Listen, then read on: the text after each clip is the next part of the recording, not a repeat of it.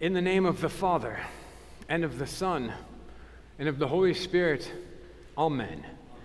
There are only two lasting bequests we can hope to give our children. One of these is roots, the other wings. That is Goethe. A parishioner sent me an article this week from the Wall Street Journal, and it was titled, "Eastern Orthodoxy Gains New Followers in America," and it traces a still small but growing trend for people with no ethnic ties to an Eastern church like ours joining those churches. And the reasons for this, I believe, can be captured in that one word from our introductory quote from the German Renaissance man Goethe: roots. In an increasingly rootless America, where we move around so much that family and communal ties no longer connect us, people are searching for roots. This trend is even more pronounced, I think, in states like Florida. There's a somewhat unfair saying that all that is not rooted down in America blows down and ends up in Florida. This is a big generalization, but I think it does contain a little bit of truth.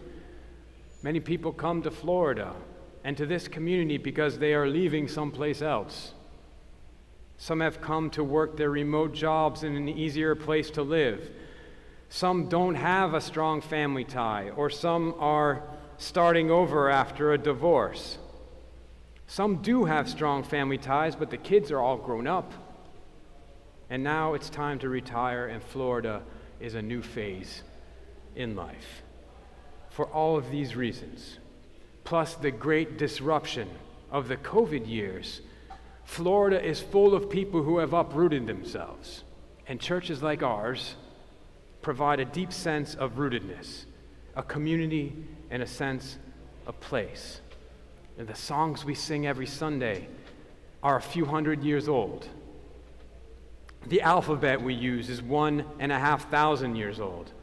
And the holy rituals and scriptures of our, of our Lord, they're, they're two thousand years old.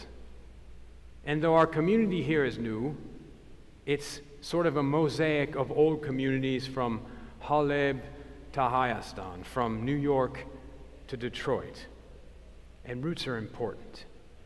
They give us identity, they keep us grounded and bound together, whether our ancestors were even Armenian or not. We have many non-Armenians, some of you who are seated here today, whose lives were enriched by setting roots in the Armenian church, and the Armenian church has been greatly enriched by your presence. So, Armenian or not, being rooted together in this culture, this tradition and community, greater than any of us, is where our journey in this church begins. But, but it was never meant to end there. At some point, all of us who are attracted to our unique history and tradition come to the crossroads of a very challenging question. What does this heritage mean for me right now, today? What does it mean in the triumphs and struggles of my marriage? In the daily lives of my children and grandchildren? Did God just work in the lives of other people a long time ago? Or does he work in mine right here and right now? You know, seekers may now be flocking to ancient churches to find roots, but they will only stay if we help them find wings.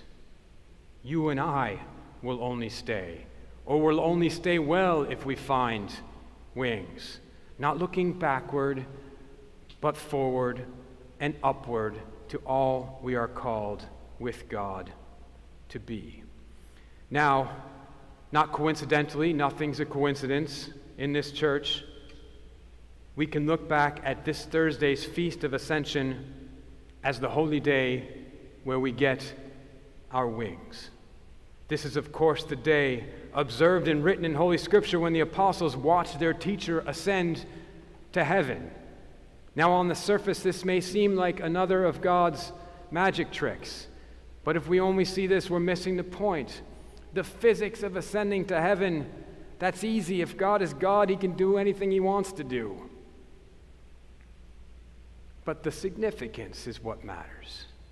The demonstration that our ultimate identity is not rooted in this world, it's gifted from above.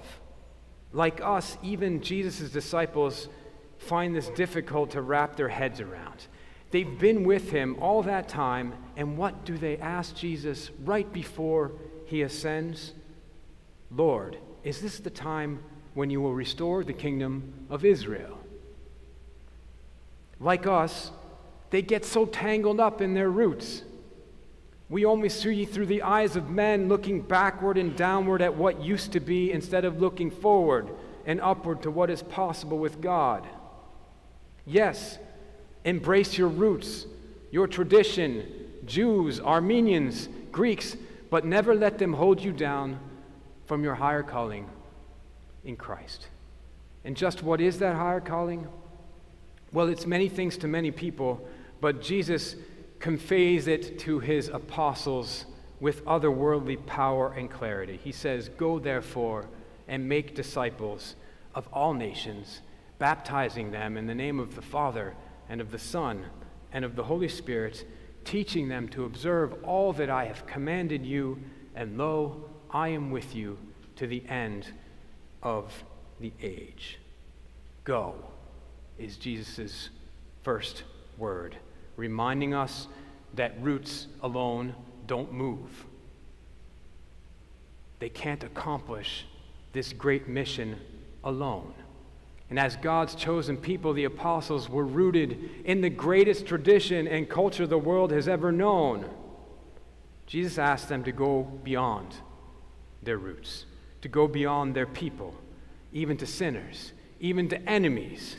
And Jesus is asking them to keep their traditions, but to hold them loosely, leaving room for God to inspire them yet again. And so on this day of his glorious ascension, Jesus calls us to the same. And we cherish our Armenian roots and traditions, and we're grateful that they attract Armenians and non-Armenians alike to fellowship together, and this is really a blessed gift. But gifts are forgiving, and gifts are never more important than the giver.